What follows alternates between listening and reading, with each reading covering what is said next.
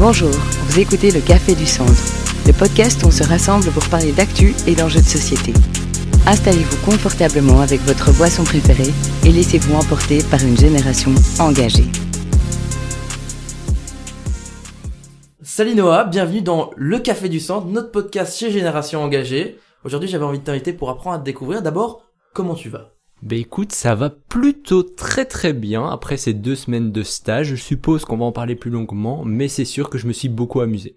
Ah bah si tu t'es amusé, c'est déjà franchement le principal, ça c'était un peu mon objectif. Euh, mais je vais peut-être te demander avant de parler du stage, de ce que tu fais en général, de te présenter. Genre qu'est-ce que qui t'es? Alors qui je suis? Est-ce que je vais sortir mon CV J'espère pas, mais en soi, donc je m'appelle Noah, j'ai 20 ans, ça fait bizarre de le dire, ça pique même déjà à 20 ans. Je suis en troisième année de bachelier en sciences politiques. Et je fais quelques petits trucs à côté. Je suis président d'un cercle libéral d'ailleurs, et je suis aussi engagé dans différentes ASBL. Mais bon, je vais éviter de parler trop de moi. Je suis pas hyper à l'aise. Du coup, je me demandais un peu toi aussi si tu pouvais un peu me donner quelques éléments croustillants. Oh, croustillant. Alors, euh, c'est vrai que moi, donc, la, la, la, présentation classique, c'est je m'appelle Ismaël Muino, j'ai 22 ans, je viens de m'installer à Bruxelles, attention. je, je suis président de Génération Engagée. Est-ce que j'ai des trucs croustillants à dire? Euh, Je vais faire les 20 km de Bruxelles. C'est pas Euh, mal, c'est une bonne et ce qui est information. croustillant, en fait, c'est que je m'entraîne pas. Et que je déteste courir à pied. Et que je n'ai aucune endurance. Et que donc, je crois que je ne crains pas de ne pas le terminer, je crains de le terminer au sol, au, dix- au, au- au dixième kilomètre. Et donc, euh, je sais pas si c'est croustillant, mais c'est là, c'est ce qui me trotte dans la tête ces derniers temps. Et le problème, c'est que, au lieu de voir l'échéance arriver, je la vois arriver et je panique. Je ne fais rien, je ne me prépare pas, je panique juste.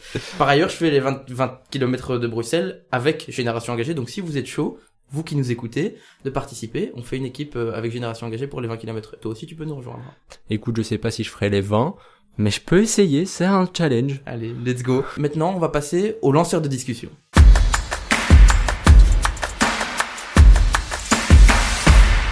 Ok, donc le lanceur de discussion, c'est notre tradition ici euh, dans le podcast du Café du Centre. Euh, deux cartes, tu dois en piocher une. Il y a deux questions, je t'explique les règles. Ouais. Il y a deux questions. Euh, T'en choisis une et tu dois y répondre. Et puis je devrais y répondre aussi. Bon allez, j'y vais, je vais prendre celle de gauche. Ça ne dit rien sur mon positionnement politique. je préfère mettre des précautions. Alors, la première. Qu'est-ce qui te met de le plus de mauvaise humeur?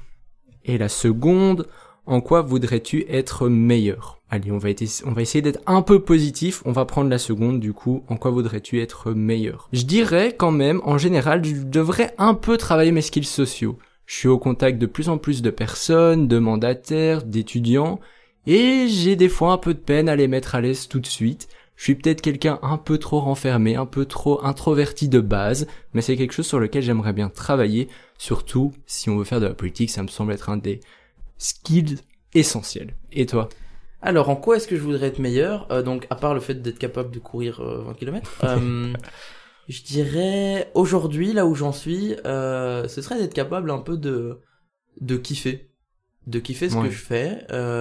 Et de plus lâcher prise de manière globale en fait c'est à dire que je crois que j'ai plein de choses super intéressantes qui m'arrivent euh, que j'ai plein de raisons d'être super content de ce qui m'arrive Ouais. mais que dans ma tête je suis en permanence en train de me dire que je devrais faire mieux, que je devrais mieux maîtriser ça, que je devrais mieux apprendre ça, que je devrais Ouais. mieux faire ça.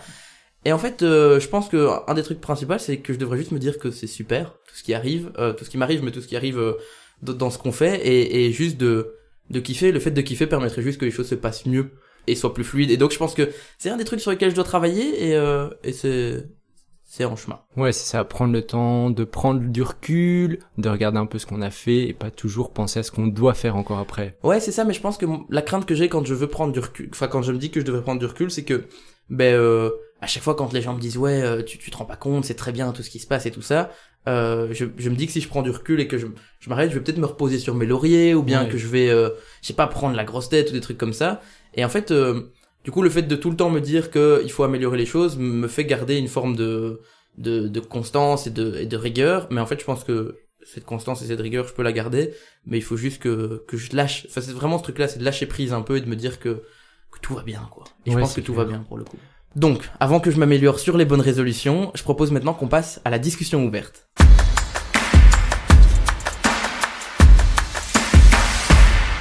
Ok, donc pour cette discussion ouverte, on va peut-être commencer par un truc que t'as déjà un peu annoncé tout à l'heure. Euh, t'as fait un stage. avec moi euh, pendant deux semaines. Euh, Est-ce que tu as envie d'en parler, d'expliquer un peu euh, ce qui était bien, ce qui était peut-être moins bien, euh, et ce que t'as vécu, quoi? Non, mais c'est clair. C'était déjà très bien. T'es génial. Il m'a dit juste en off que c'était 5 euros à chaque fois. Je vais le placer longtemps et souvent. Très génial, très génial, très génial. Donc, qu'est-ce que j'ai fait? En fait J'ai réagi d'abord juste à une annonce que t'avais fait sur Insta. Ouais.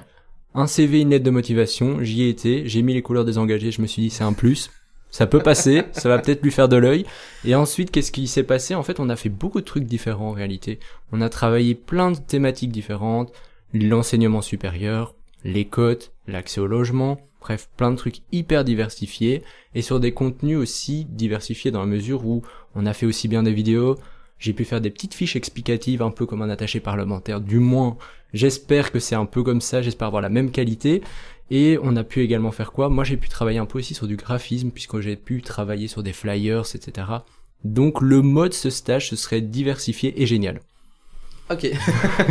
mais oui, comme tu disais, c'est vrai que t'as fait plein de trucs, mais parce qu'en fait, euh, c'est ce que je, je disais, je crois que le, le, le tout de quand tu travailles un peu dans le monde politique, c'est la polyvalence en fait. C'est Tu, tu parlais d'attachés parlementaires, mais euh, c'est vrai qu'en en général, en fait, on pense qu'ils font un truc, mais en fait, ils font 12 000 trucs différents. Mhm. Et pas que les attachés parlementaires, je pense que tous ceux qui travaillent dans ce monde doivent être capables euh, de faire 12 000 trucs. Ici, le staff, par exemple, de Génération Engagée, là, ils font des podcasts avec nous. Donc, franchement, c'est un exemple de polyvalence aussi. Donc, je pense qu'il y a vraiment un truc, euh, un truc à avoir. Euh, et c'est vrai que tu parlais du logement, euh, parce que tu as pas mal pu travailler avec moi sur la Ouais. proposition sur euh, le fait d'être propriétaire à 30 ans.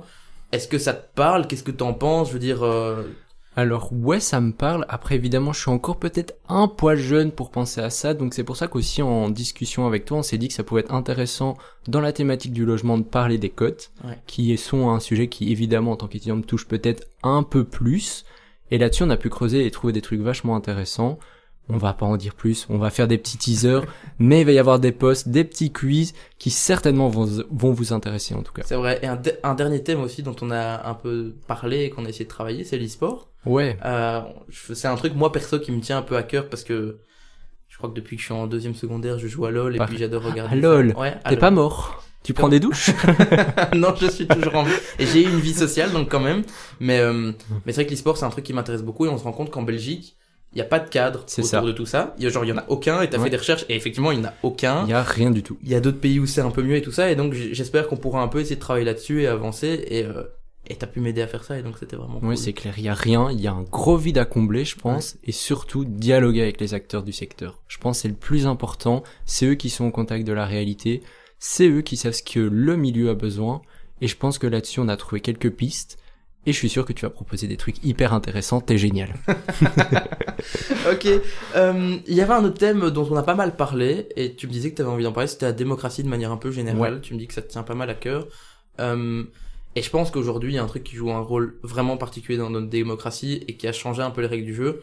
C'est les réseaux sociaux. Ouais. Je pense qu'en tant que jeune, on est particulièrement bien placé pour en parler.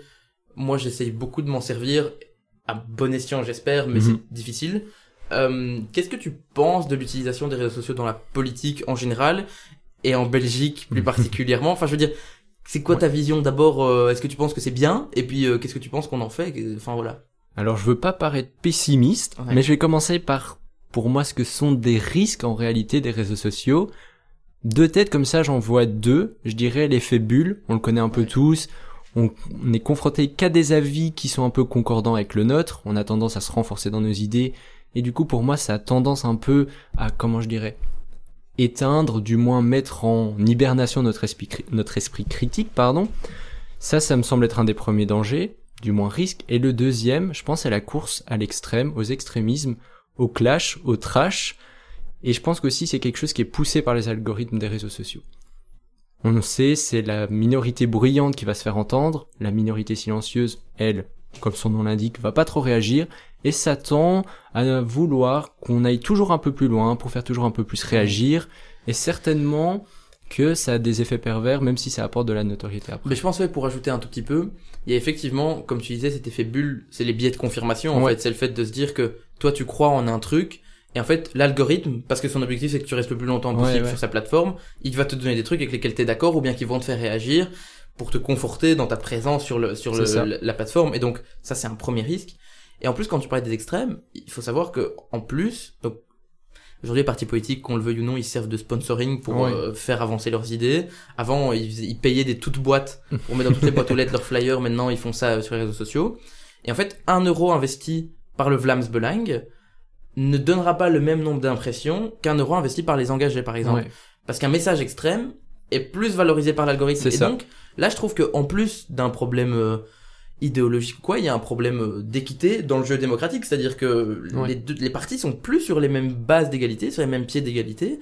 Et je pense que là, il y a une vraie question sur euh, le fait de réguler le sponsoring sur les réseaux sociaux. On sait que par exemple, allez, le, le Vlaams Belang est premier, je crois, la NVA est deuxième et le PTB troisième dans, dans le, sponsoring, mais c'est c'est des, c'est des, des sommes immenses, c'est plus de 1 million Oui. d'euros par an en sponsoring sur Facebook. Enfin, il y a sept politiciens, je crois, qui sont dans le top européen des politiciens qui dépensent le plus de sponsoring, c'est des Belges. Alors que, désolé, je veux dire, les Belges sont pas, euh, les politiciens belges sont pas ceux qui ont le plus de d'électeurs à convaincre, sont pas ceux, enfin, je veux dire, on n'est pas Non, en France avec Oui. 70 millions d'habitants. C'est est- comparable. Donc je, j'ai beaucoup de mal. Enfin, qu'est-ce que t'en penses? Est-ce que tu penses qu'il faudrait réguler ça? Moi, personnellement, je pense que oui, mais comment on pourrait le faire, quoi, au mieux? Pour moi, je pense aussi que c'est quelque chose qu'il faut réguler. C'est clair, ça me semble évident. D'ailleurs, vous faites des propositions en la matière, notamment avec Génération Engagée, et c'est un pas dans le bon sens. Très, très bien étudié.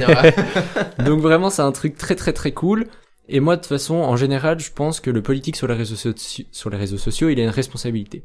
Il doit certes faire des phrases peut-être un peu aguicheuses, peut-être attirer un peu la foule sur des nombres qui frappent, Mhm. mais ensuite, il a la responsabilité, je pense, formellement, de donner un discours nuancé, sourcé, même si les formats, des fois, des plateformes ne donnent pas lieu à un moment privilégié pour ce genre d'informations, je suis certain et j'espère que ce sera de plus en plus le cas, du moins il faut essayer de le faire, de mieux sourcer, mieux s'expliquer, quitte à faire des threads sur Twitter par exemple, on sait que ça marche et ça crée un débat qui est certainement mieux et plus constructif. Ouais, moi, je, je sais pas si je serais plus pessimiste, mais j'ai un peu peur qu'aujourd'hui les, les partis aillent pas dans ce sens-là, malheureusement.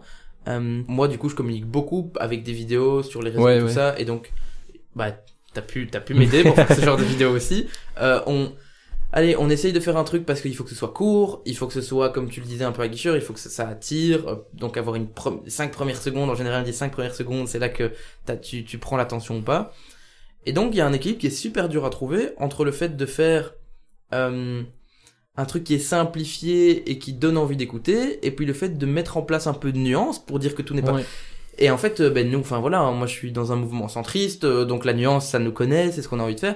Mais souvent, c'est plus dur à faire, à expliquer qu'un truc qui dit il faut taxer les riches ou qu'un truc qui dit C'est euh, la faute des chômeurs. Et, et en fait, trouver un équilibre au milieu et l'expliquer en moins de 30 secondes, en moins de 100, Ouais. 250 caractères, c'est toujours un peu l'enjeu. Et euh, et je pense que là, il y a, il y a deux trucs. Il y a le fait à la fois de réguler la spon- allez, le sponsoring, euh, mettre un plafond. Enfin, nous, tu, tu l'as dit, on, on propose un truc, c'est de plafonner à 150 000 euros euh, le- les frais et le, la publicité que peuvent faire les partis politiques Mhm. par an sur les réseaux- réseaux sociaux. Ça, je pense que ça pourrait être vraiment bien pour remettre un peu aussi tous les partis sur un pied d'égalité. Oui, c'est clair. Et puis diminuer aussi l'argent qu'on donne à ces GAFAM, parce que bon, voilà. Et puis il y a aussi un deuxième élément, c'est qu'on doit, je pense aujourd'hui, considérer les réseaux sociaux comme un forum démocratique. Je suis assez d'accord avec ça aussi. Dans l'espace public, on peut pas, euh, on peut pas diffamer quelqu'un, on peut pas insulter quelqu'un, on peut pas, voilà, c'est c'est c'est c'est c'est normal, c'est la loi, c'est comme ça. Mais sur les réseaux sociaux, c'est possible parce qu'il y a des comptes anonymes, parce que voilà, Ouais. parce qu'on peut pas poursuivre forcément. Et je pense qu'il va falloir à un moment réguler en ayant peut-être une identité ou une vérification d'identité obligatoire sur. Twitter, Facebook, Insta, euh, TikTok même, euh, pour qu'on sache si, si quelqu'un euh, a des propos racistes, insultants, menaçants, qui c'est. Et ça, ça protégerait pas que les politiques, hein. ça protégerait les streamers ou les streameuses particulièrement qui Les se font streameuses, harceler, ouais. qui se font menacer parce que ça existe vraiment et ça a eu lieu en Belgique et c'est pas normal.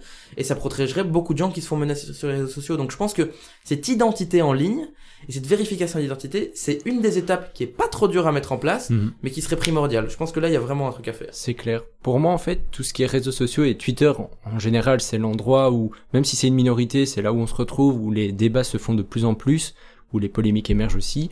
Pour moi, Twitter, en fait, c'est un peu le substitut de ce qu'était avant le café du coin, tu vois. Mhm. Tu vas en fin de soirée, tu débats avec tes potes, tu te dis, ok, ça je pense ça, on refait un peu le monde.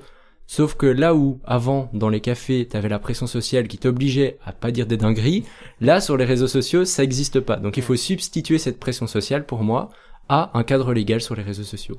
Ouais, mais je pense qu'on est plus ou moins d'accord là-dessus. Et petite question un peu bonus. Euh, allez, moi j'ai vu un truc, je crois, aujourd'hui dans la presse ou tout récemment, qui parlait du fait que euh, il y a une forme de peopleisation des politiques sur les réseaux sociaux. Enfin, je veux dire, Sami Madi, par exemple, du CDNV, il est tout le temps avec son chien. Ouais. Euh, Enfin, je veux dire, il y a des, des, des politiciens qui essayent de créer comme ça, au-delà d'un côté politique, un côté influenceur.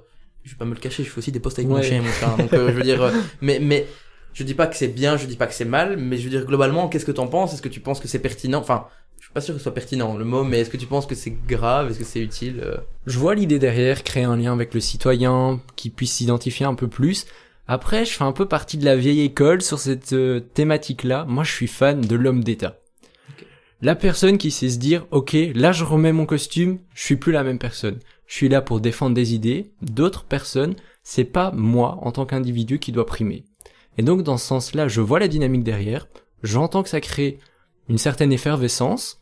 Mais pour moi, le point central d'un politique, même de sa communication, ça doit rester les idées. C'est bien dit. Franchement, pour le coup, c'est vraiment bien dit. Et, euh, et j'avoue qu'on peut qu'être d'accord avec ça. Enfin, je veux dire, effectivement, aujourd'hui, au-delà du côté peopleisation, il y a ce côté, effectivement, personnification. De plus ça. en plus, dans les partis, c'est une personne qui incarne très fort. Je pense que pour le coup, bah, chez les engagés, on a un des partis où c'est le moins le cas. Euh, C'est clair. Quand non, on mais c'est vrai. bien. Mais, mais, c'est, c'est compliqué parce qu'effectivement, je crois que c'est pas souhaitable. Je pense que, comme tu le dis, c'est les idées qui doivent primer. Et en même temps, j'ai l'impression qu'aujourd'hui, euh, tout le monde le fait et les, les gens ont de plus, envie, de plus en plus envie de, de s'identifier à des gens. Mhm. Et donc, cette personnification marche bien. Après, on est un parti dans lequel c'est pas trop le cas. Ouais. Un mouvement, pardon, dans lequel c'est pas trop le cas.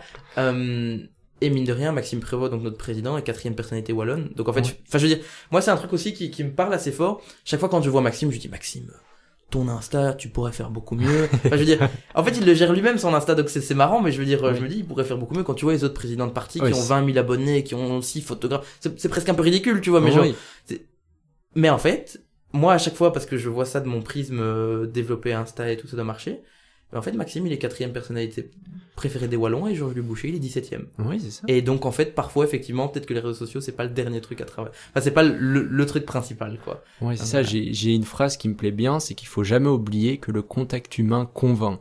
On a trop tendance à oublier qu'en fait, la sphère des réseaux sociaux, ça reste, mine de rien, surtout Twitter, en particulier Ouais. Twitter, 1, 2%, 10% maximum de la population. Les gens regardent, mais de plus en plus, on a tendance à oublier que ça reste presque un microcosme. Et l'exemple de Maxime que tu as présenté, c'est, c'est un exemple flagrant, par exemple, tu vois. Et pour moi, toujours dans cette même dynamique, on devrait recréer des espaces où, au lieu de parler entre présidents de parti, on parlerait entre citoyens, pour remettre l'idée, les engagements politiques au centre du débat, et pas les personnalités politiques. Je l'ai dit au tout départ et tu t'es présenté aussi, t'es président de la FEL à Namur. C'est ça. Euh, Qu'est-ce que ça veut dire être président de la FEL à Namur, euh, d'être pris dans un cercle d'étudiants Euh, Et puis parle-nous un peu de ton actu, fais ta pub. euh. Bah, du coup, oui, je suis président donc du cercle des étudiants libéraux namurois. Donc c'est ça, c'est la section namuroise de la FED, donc la Fédération des étudiants libéraux namurois, enfin Fédération des étudiants libéraux. C'est quoi concrètement? C'est organiser des activités citoyennes, on en a beaucoup parlé, donc des débats, des conférences sur des thématiques aussi larges que la démocratie, l'avenir de la Belgique, etc. Mais c'est aussi pour moi beaucoup de compétences qu'on travaille pas à l'UNIF, tu vois. Donc gestion d'équipe, c'est faire de l'administratif, envoyer des mails, tenir un budget, tenir des listings aussi. Tu connais bien les listings, j'espère qu'il est plus grand que le mien, le tien, mais euh, mais voilà, c'est c'est un peu ça. Moi, j'arrive tout doucement à la fin de ma législature entre guillemets, de mon mandat d'un an de président à Namur. J'étais venu pour faire un one shot. Je tiens mes engagements, je pars. Mais évidemment, je suis quelqu'un d'ambitieux, c'est pas quelque chose qui est méconnu dans mon entourage. et du coup, je suis en train un petit peu de lancer ma campagne pour aller chercher la vice-présidence nationale, donc au niveau de la Fédération des étudiants libéraux. Et d'après les bruits de couloir, c'est plutôt en train de se passer correctement.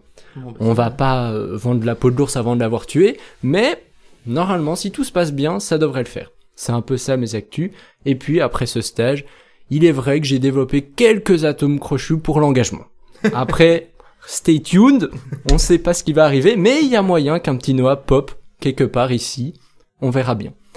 Mais bon, euh, j'aime pas trop, j'ai déjà dit plusieurs fois, moi, parler de moi, c'est sympa, mais toi, c'est un peu quoi tes actus? Alors moi mes actus c'est quoi? Euh, mais Comme je l'ai dit au tout départ, euh, c'est que donc euh, je, je viens de m'installer à Bruxelles. Euh, en fait j'étais installé à Bruxelles pour les études. J'avais un ça. ici, ça fait déjà deux ans. Euh, mais quand je dis je viens de m'installer à Bruxelles, c'est que j'ai annoncé que je serais candidat Ouais. à Bruxelles, donc ça veut dire que je m'y domicilierai. Euh, parce qu'à la base, ben, je parlais beaucoup de Charleroi et tout ça, parce que C'est là que je viens. Euh, mais j'avoue que je suis un peu tombé amoureux de Bruxelles euh, sur le côté, on, on s'y ennuie pas en fait. Ouais, le multiculturel, Ouais. ça, c'est Mais au-delà du côté, cool. ouais, le côté multiculturel euh, qui est vraiment cool, mais je veux dire, quand t'es à Bruxelles, tu peux faire un truc tous les soirs. Enfin, je veux dire, tu, Ouais, c'est- jamais tu vas te dire, bon, ce soir, euh, chez moi. je Il y a toujours une petite conférence ouais, par-ci, une euh. conférence, un event, un truc, donc ça, c'est vraiment cool. Pour le coup, c'est aussi une ville, je trouve qu'il y a beaucoup de défis. Enfin, je veux dire, c'est, Ouais. c'est, super intéressant parce que, bah, c'est capitale de l'Europe, capitale de la Belgique, ça peut être un centre international super important. Je pense qu'il est encore euh, sous, sous-exploité, sincèrement. Et donc, pour le coup, on a plein de projets qui peuvent améliorer ça. Mais une des actus dont j'ai vraiment très envie de parler, c'est de la question du logement à Bruxelles. Parce qu'en Ouais. fait, enfin, je vais l'apprendre à personne. Euh, se loger, que ce soit loué ou acheté à Bruxelles, c'est un enfer. Genre, c'est Mhm. vraiment super difficile parce que ça coûte super cher. Et c'est ce que je dis tout le temps. Acheter à Bruxelles, si tu n'as pas papa et maman pour donner une aide pour l'apport et que euh, tu es tout seul en plus, parce que même quand t'es à deux, que t'achètes à deux, c'est compliqué, mais si t'es seul, c'est impossible. Et donc en fait, moi j'ai développé une proposition ici en arrivant à Bruxelles, euh, sur laquelle on va travailler, euh, par, par exemple également avec Céline Frémaux, qui est parlementaire Mhm. au Ouais. Parlement bruxellois. On va essayer vraiment de faire des trucs concrets à ce niveau-là. Cette proposition, en fait, c'est de se dire que aujourd'hui, quand tu achètes un bien, un, un appartement par exemple, tu dois apporter, tu dois faire un, un crédit très souvent. Ouais. Euh, et pour faire ce crédit, tu dois faire un apport. Tu dois apporter euh, de l'argent en cash euh, à la banque, c'est c'est une garantie. Mais dans cet apport, tu as en général plus ou moins 10% du prix du bien. Et puis tu as 12% et demi qui sont les droits d'enregistrement. Les droits d'enregistrement, c'est un impôt qui est prélevé aujourd'hui par l'État. Avant, ça servait à s'assurer que tu étais bien inscrit dans le registre des, des propriétaires. Aujourd'hui, c'est plus, c'est plus, c'est plus, on ne finance pas ça comme ça. Mais donc, c'est un impôt maintenant aujourd'hui là-dessus. Et le problème, du coup, c'est que cet apport, c'est 12,5% plus 10%. Et donc, en général, aujourd'hui, vu qu'un appart à Bruxelles, ça coûte facilement 300 000 euros, ben, t'en as pour 75 000 euros en cash. Tu dois, avant même de Une pouvoir... belle mallette. Oui, avant même de pouvoir mettre ta, ta, ta- allez, ton pied ou mettre euh, la, la clé dans la serrure, t'en as pour 75 000 euros en cash. Donc ça veut dire soit que tu dois économiser Un petit très moment. longtemps, euh, soit qu'on doit te donner de l'argent, papa, maman, et tout le monde n'a vraiment pas cette chance-là. Et donc l'objectif c'est quoi? C'est que ces 12,5%, les droits d'enregistrement, on les étale dans le temps, et donc tu dois pas les apporter boum d'un coup de manière cash, c'est que tu les payes sur 20 ans. Et donc en fait ça fait que finalement, ce que tu dois apporter en cash, c'est seulement les 10%. Alors peut-être, certains me disaient, parce que j'ai déjà eu des réactions, que du coup les banques demanderaient un peu plus d'argent pour avoir des garanties. Mhm. Mais si elles me demandent plus 10% mais 15%, c'est quand même déjà beaucoup moins, tu clair. vois. Et donc en fait, ici, le, la- le, le- la promesse, en fait, c'est que cette proposition, elle diminue de 50% le ticket d'entrée à la propriété. Et ça, pour le coup, je pense que c'est une vraie mesure si on veut garder des jeunes à Bruxelles et la classe moyenne. Non, Parce qu'aujourd'hui, c'est la classe moyenne qui finance la région par les impôts. C'est la classe moyenne qui crée du brassage socioculturel. Ouais. Parce que sinon, soit t'as des très riches à Bruxelles qui font exploser les prix dans certains quartiers, soit t'as des très pauvres, malheureusement, qui attendent 17 ans pour avoir un loge- logement social. C'est Mhm. ça la réalité aujourd'hui à Bruxelles. Et on a besoin d'avoir cette classe moyenne qui crée ce lien, Ce lien, dans ouais. la société. Et donc, c'est un peu ça mon actu et la proposition que j'essaye de faire vivre pour l'instant. Ok, donc maintenant qu'on a un peu parlé de nos actus, on va passer au tu préfères.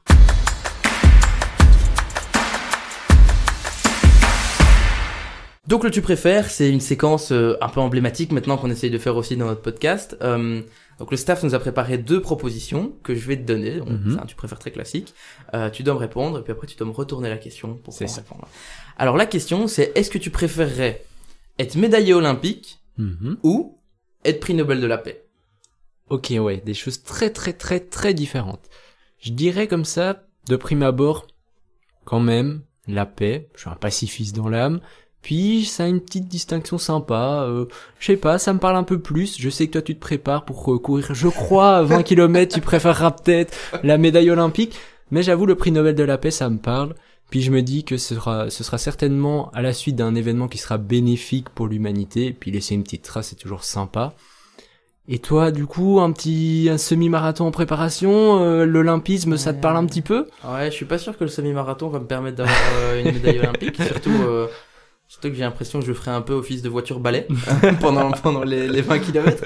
Mais euh, en fait, moi si je devais choisir la médaille olympique, ce serait pas pour la course, ce serait pour le karaté en fait. Qui, Ok, qui, ouais. qui n'aura été qui n'est pas tout le temps aux Jeux olympiques hein, mais que quand c'est au Japon ici euh, l'avait été mais euh, mais mais parce que donc je fais du karaté depuis que j'ai 5 ans, Mhm. que c'est un truc que, que j'aime vraiment particulièrement. Pour l'instant, j'arrive pas à en faire assez. Euh, ça c'est vraiment dommage. Mais j'avoue que si s'il y a un sport pour lequel je devais Ouais, être ouais. médaillé olympique, j'aimerais vraiment que ce soit plutôt le karaté, euh, même si même si ce sera pas le, ce sera pas le cas. Euh, mais c'est vrai que enfin quand on fait de la politique, c'est peut-être plutôt Ouais. un prix Nobel qu'on essayerait de viser. Maintenant, prix Nobel de la paix, qu'est-ce que ça veut dire? Réconcilier Euh, wallon et néerlandophone, euh, ah, ça, peut c'est être pas mal. Ça, c'est- peut-être un, eh, ouais, peut-être que ça vaudrait un prix Nobel Ouais. de la paix pour le coup. Euh, en- en- mais, mais donc je sais pas. Euh, je crois que la médaille olympique, euh, la raison m'oblige à me dire que je ne l'aurai pas. Euh, le prix Nobel de la paix, euh, la raison m'oblige à me dire ça aussi. Mais euh, ouais, disons que la Norvège c'est sympa et puis à chaque fois tu t'habilles bien. Et donc euh, peut-être plutôt un prix Nobel de la paix. Bon, ben maintenant qu'on a parlé de prix Nobel ou de prix olympique, euh, on va passer à la séquence coup de cœur.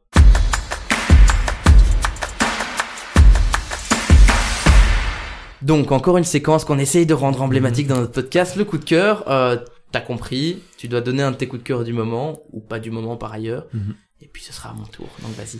Alors là, comme ça, je dirais, pour les fans, un peu de tennis, c'est un, sport que j'ai pratiqué pendant longtemps, plus de 15 ans. Donc il y a une chaîne YouTube qui s'appelle Service Volé, pas très inspiré, mais très marrant, qui retrace toute l'actu du tennis en temps réel, qui fait des analyses, des briefs de match, des projections, ce genre de choses, c'est hyper intéressant. Et donc pour les grands fans de YouTube comme moi, ça peut toujours être intéressant de se lancer sur des thématiques un peu différentes.